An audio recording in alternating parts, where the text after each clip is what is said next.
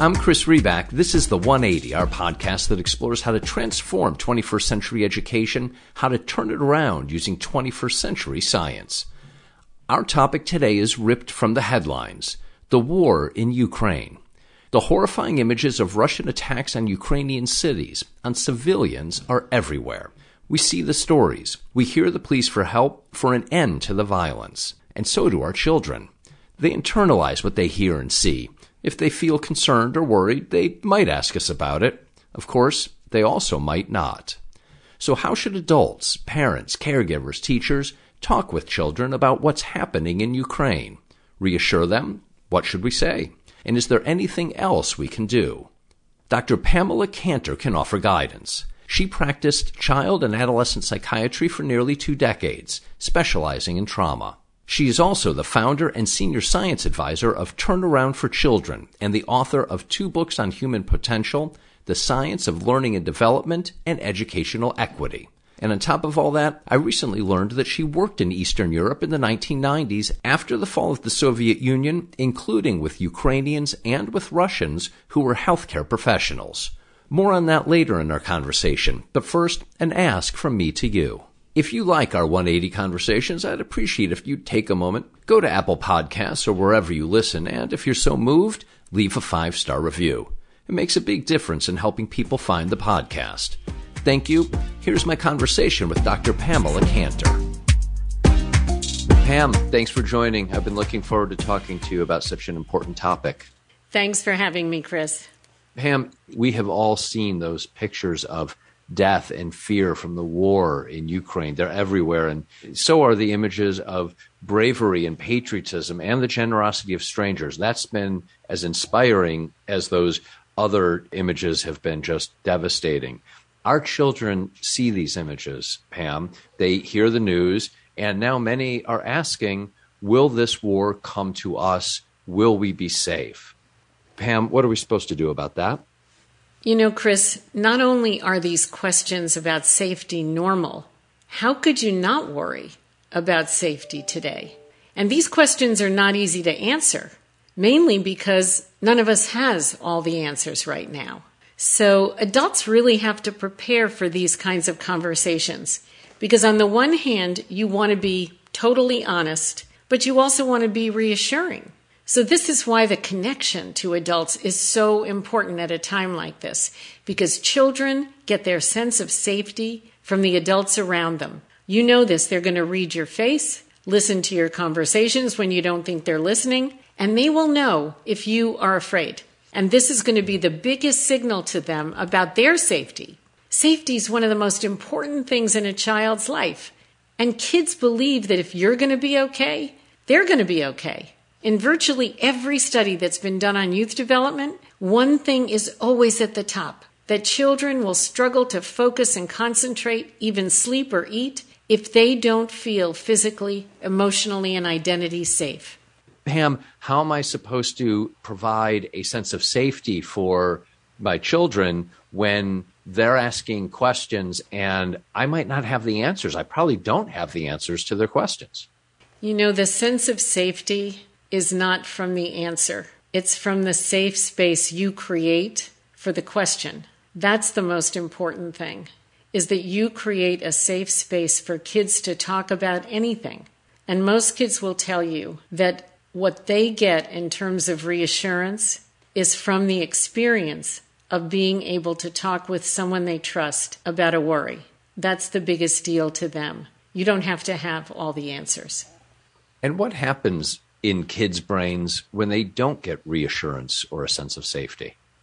When we feel stress, there is actually a biologic hormone called cortisol that floods our bodies and our brains. And we get that feeling, that tightness of fight, flight, and freeze.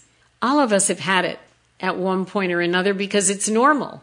It's something that helps us prepare for a test or a performance. But cortisol affects the parts of the brain that help us focus, organize, and even regulate our emotions.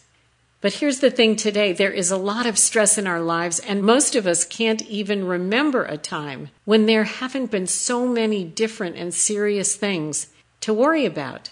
And when stress accumulates, sometimes these feelings don't let up. For kids or adults, this affects our concentration, our focus, our moods and emotions, and our behavior. But there is an antidote. Adults can provide a sense of safety to kids and to each other through trustful, connected relationships. And just like cortisol, relationships have a biologic mediator in a hormone called oxytocin. And oxytocin hits the same parts of the brain as cortisol, but it's the more powerful hormone, especially at the level of the cell. So, this is why relationships that establish trust release oxytocin. And this not only helps us manage stress and prevent the damage from cortisol, it provides safety and resilience to future stress. Pam, even before Russia invaded Ukraine on February 24th, wasn't our sense of safety already under tremendous stress? Yes, Chris, this is so very true. And the thing is, stress is actually cumulative. We know this from things like sports. If we use our elbow or our shoulder and it has constant stress because of athletics, it can get frayed, it can wear out and get injured. We know this. Well, the brain is also a target of stress and it too can get frayed or even injured, like when symptoms of depression appear or anxiety that just won't go away. Our sense of safety and stability has been battered over the last two years by the pandemic, by economic insecurity, the murders of innocent black people like George Floyd and Ahmaud Arbery, and then the January 6th insurrection, and now the war against Ukraine. Many of us are just worn out by all of it. And when that happens, our emotional states are like embers. It doesn't take much to trigger them into yet another emotional fire.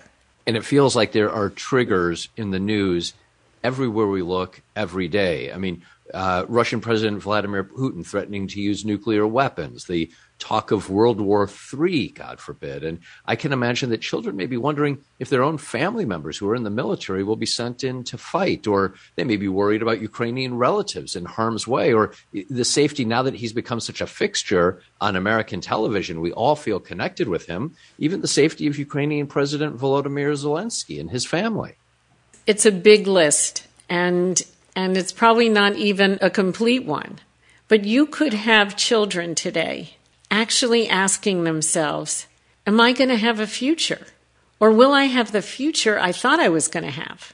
For many children, the belief in the future has really, really been shattered. And think about how much of our lives is about planning for our future or our children's future. It's not like we haven't had bad times before times with a huge amount of uncertainty and worry. But there are some things that are always good to do when you're talking to kids. That's what I want to share with you now, whether your listeners are parents, educators, or even young people themselves. This is a list that you have, Pam? Yes, I've got seven tips on talking Excellent. to kids. Excellent. Let us hear them, please.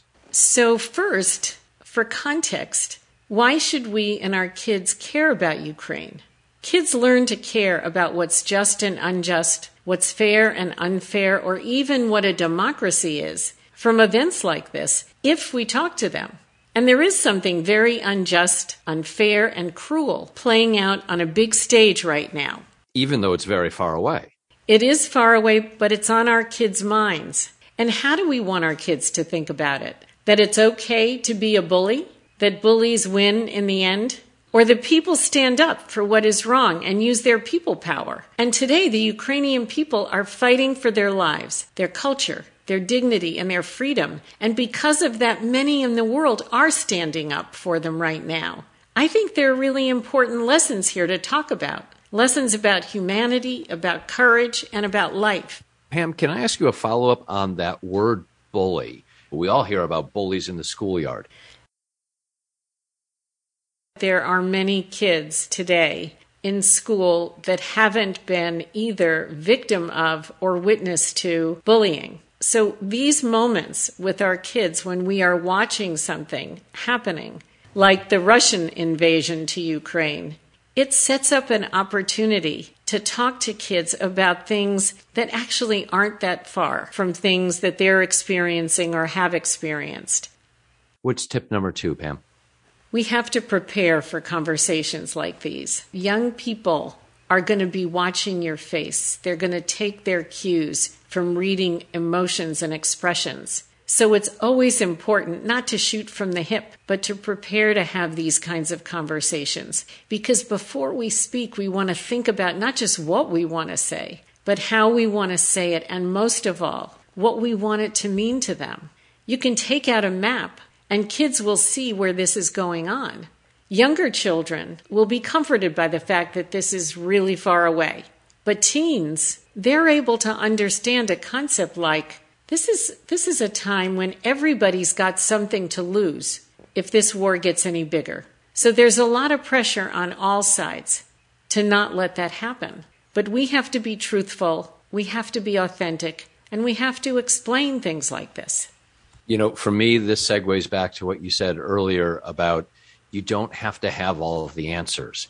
If you say be prepared for a conversation, my instinctive sense is, oh my God, I can't keep all the facts straight. I, you mean I've got to be aware of who's doing what to whom and what's the latest news? And in listening to you, being prepared isn't about having the answers. It's about being prepared to present a sense of safety, being prepared to listen and react in, in, a, in a reasonable, responsible way. That's exactly right. It's, it's all about creating the space where you can talk about something like this with somebody that you trust. But removing that pressure for parents to feel that we always have to have the answers, I'm sure that guidance that you're giving in this instance is applicable in, in so much of what we do with our children. Pam, what's tip number three? It's about bringing the subject up. Start the conversation. Be proactive. Don't avoid the topic. We don't want our kids ever to carry their worries by themselves.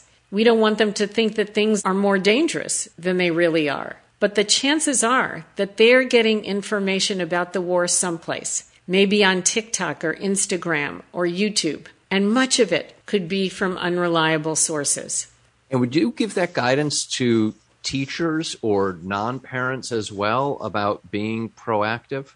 Yes, I would. I, I, actually think there's an incredible opportunity for teachers with what's going on in the world right now. There's an opportunity to talk about what it means to be a free society. There's an opportunity to clarify what are facts.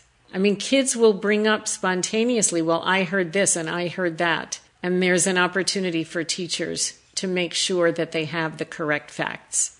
And to follow up on the proactive point for parents, how direct do I want to be? Because my my fear as a parent would be that in my question, I would be triggering fear in the in my child because why would I be asking about it if it weren't a problem? So how how probing should my proactive question be? Is it simply, hey, you know, have you you know, I know you've seen Ukraine is in the news. Um, has that been on your mind at all, or any, any questions about what's going on in Ukraine, or, or or more targeted than that? I don't think probing gets you very far, especially with teenagers. I think what does get you far is reflecting on something that you're thinking about or some question that you have. And that's going to allow kids to spontaneously either give you advice, correct something that you said where they heard something else that contradicted the point that you made. But earlier you said something about a parent doesn't need to have all the answers. And I think that is so true.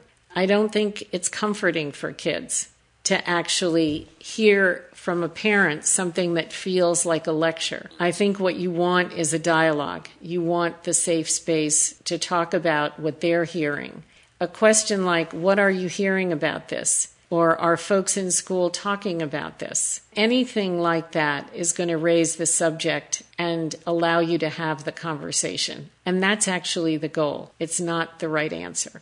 This is consistent with guidance that I have heard you give in other circumstances. And this line you said a moment ago, they may correct you. You've said that before about the power of the kids having the opportunity to actually correct you, for them to take, I don't know if leadership is the right word, but for them to help guide you, that there are all sorts of other benefits. It has many benefits. I mean, kids can get a kick out of having information that you don't have. The fact that they're in school means that they may, in fact, be exposed to information that you aren't exposed to, and it gives them a sense of agency and, and power in the relationship and in, in a discussion of something like this. So that's something to welcome. Pam, what's tip number four? It's about hearing the truth from someone they trust. Sometimes just talking about it can be reassuring because it is so different than what they're going to be hearing from other sources or on their smartphones or these images that are played over and over again on TV. It's also an opportunity to talk about other cultures, other histories, and to demonstrate a way to empathize with what this other culture and country are going through. Pam, can I stop you for a moment? Because there are some very difficult images, very difficult images that we've all seen. And I mean, here I'm thinking of the terrible images of the women and children who, have been killed by Russian mortars, of pregnant women wounded, of the, the refugees. We've all seen them, millions of them pouring into Poland, Germany, and Romania, for example. what do we do about all of these images that I know they're on some level inescapable? What, what are we supposed to do? You know, with younger kids, we have the ability, I think, to limit exposure to media. And this is so important because there is something that media organizations do where they tend to replay the most dramatic and most alarming events over and over again. I, I saw this with 9 11 and replaying the planes going into the towers over and over again, and with Sandy Hook and the killing of George Floyd. So I think with younger kids, and by younger, all I'm really saying is kids where you have some ability to control their access uh, to media, I think it's a really, really important thing to do. If kids do see these alarming images, then what we've been talking about, which is bringing them into a conversation, is a hugely important thing to do because often these images are presented without any context, making it really difficult for kids to understand the why, the context for what they're looking at. Not visualizing it over and over again is, uh, having listened to you previously, I know such a, an important tip. Pam, much of the guidance so far is around conversation, uh, obviously hugely important. Aside from talking, what else can adults do? It's a really important thing. It's how important it is for kids to learn through watching what adults do. So, the, the sixth point that I would want uh, us to talk about is about where compassion comes from. Because learning compassion comes from modeling. If we see the adults around us, our parents, our teachers, or other kids especially, modeling compassion, we absorb it. So we talked about stress and the hormone cortisol and the feelings of fear that it causes. And then we spoke about oxytocin, the hormone that helps us manage stress. But I bet many of your listeners don't know that acts of altruism and compassion trigger these helpful hormones too. And those make us feel good and relieve stress. So families can do this. Families can take action together. They can try to help by bringing relief and supplies to families that are under stress. And this sets a great example for kids. Families working together to bring relief and supplies to families who are suffering. And there are great organizations that are focused on this, like Save the Children, the International Rescue Committee, or Razom for Ukraine. It's really, really important because there's the double benefit of you're helping, you're triggering these helpful hormones, and you're modeling. I guess that's three. I don't I don't mean to be trite or silly with this. Is doing something as simple as a bake sale or a clothing drive or a book drive is doing something maybe you have young maybe it's with younger kids and it's something that obviously is very very minor in terms of monetary value, but feels actionable. Is can it be something that small, or no? It should be kind of more connected and directed than that. I think you're exactly on the right track. I think these actions that are local and personal matter the most to kids. And, you know, it seems a long time ago, but, you know, when the pandemic first happened and people were running out of supplies and families didn't have food, we saw many examples of this, of this kind of generosity. Maybe we didn't know that doing good makes you feel good and that that has a biology behind it because of these helpful stress relieving hormones that come into play when we act with compassion. Do good, feel good. Exactly.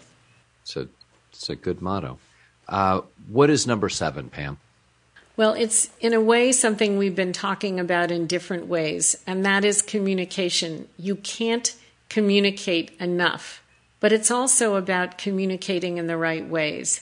It's pretty easy right now to be angry about why this happened. Who needed a war now after everything that we've been through? And we can focus on who's at fault for this war. But this is a time not to go to racial, ethnic, and cultural stereotypes. We've got an opportunity here to say that aggression against anyone because of race, culture, individual power is wrong, wherever it occurs.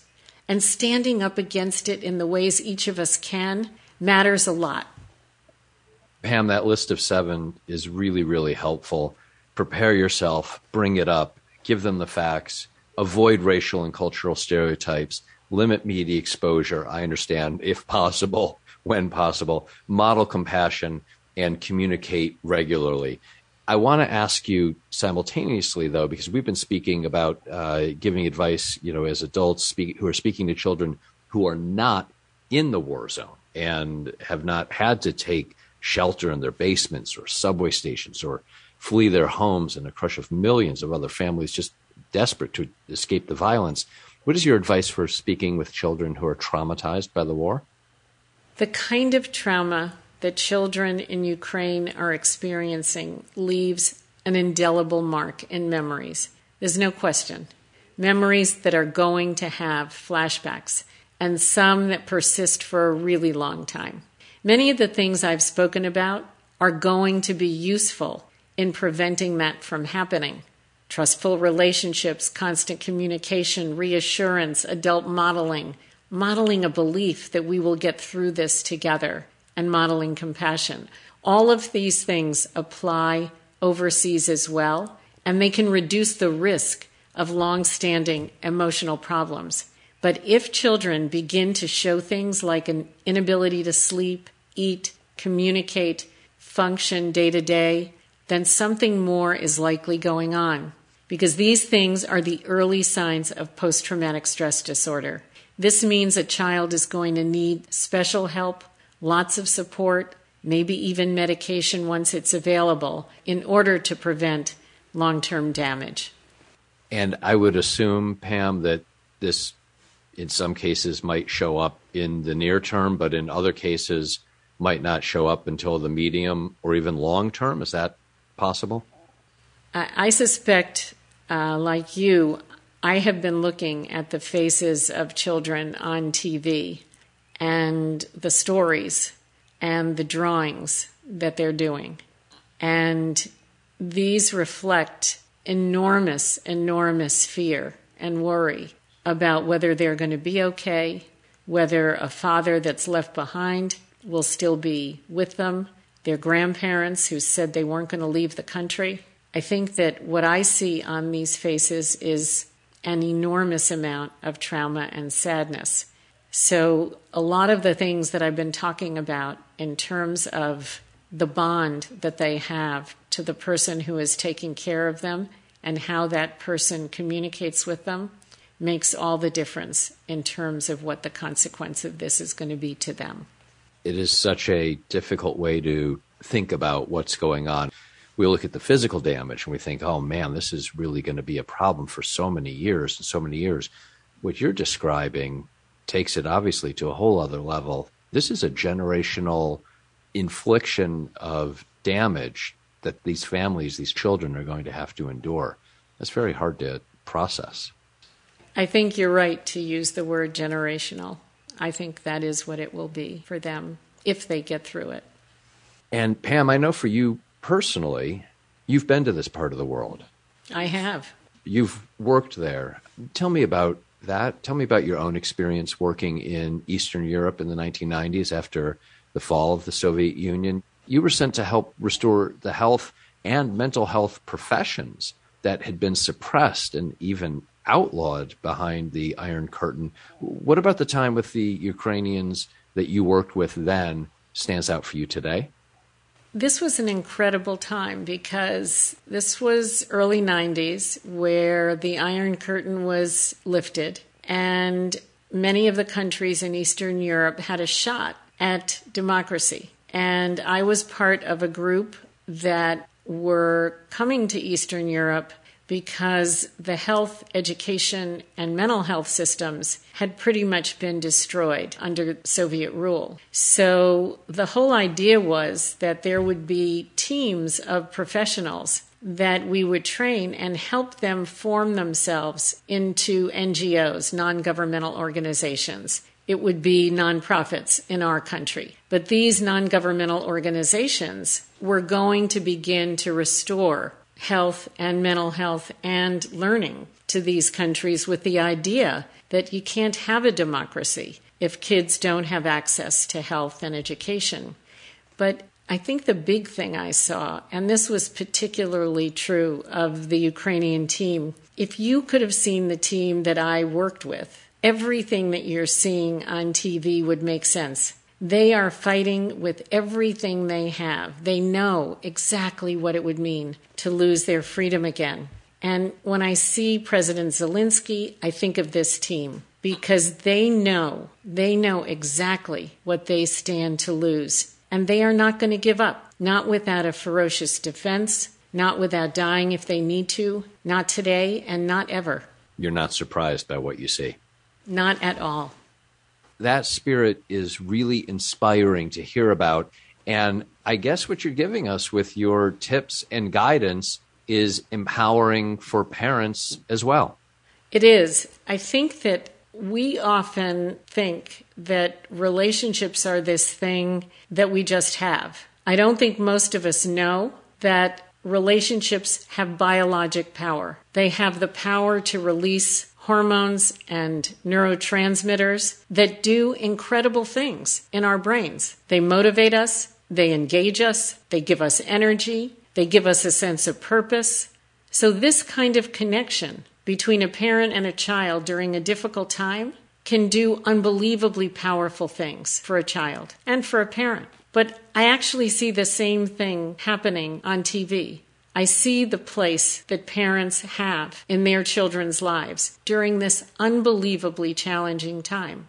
And then I think of the purpose that I witnessed in the Ukrainian people when I worked with them and what freedom meant to them, what the idea of their culture and their history meant to them, and the fact that they would do anything to preserve that experience for themselves but even then, they were thinking about their children and future generations. And that's what they built, and they're not going to give it up. Thank you for this guidance and these tips and the help for all of us as parents on how to talk with our children about this very, very difficult and terrible situation. Thank you. Thank you, Chris. That was my conversation with Dr. Pamela Cantor. My thanks to Pam for joining and you for listening. To learn more about how to transform 21st century education using 21st century science, go to turnaroundusa.org. I'm Chris Riback. I'll talk with you soon.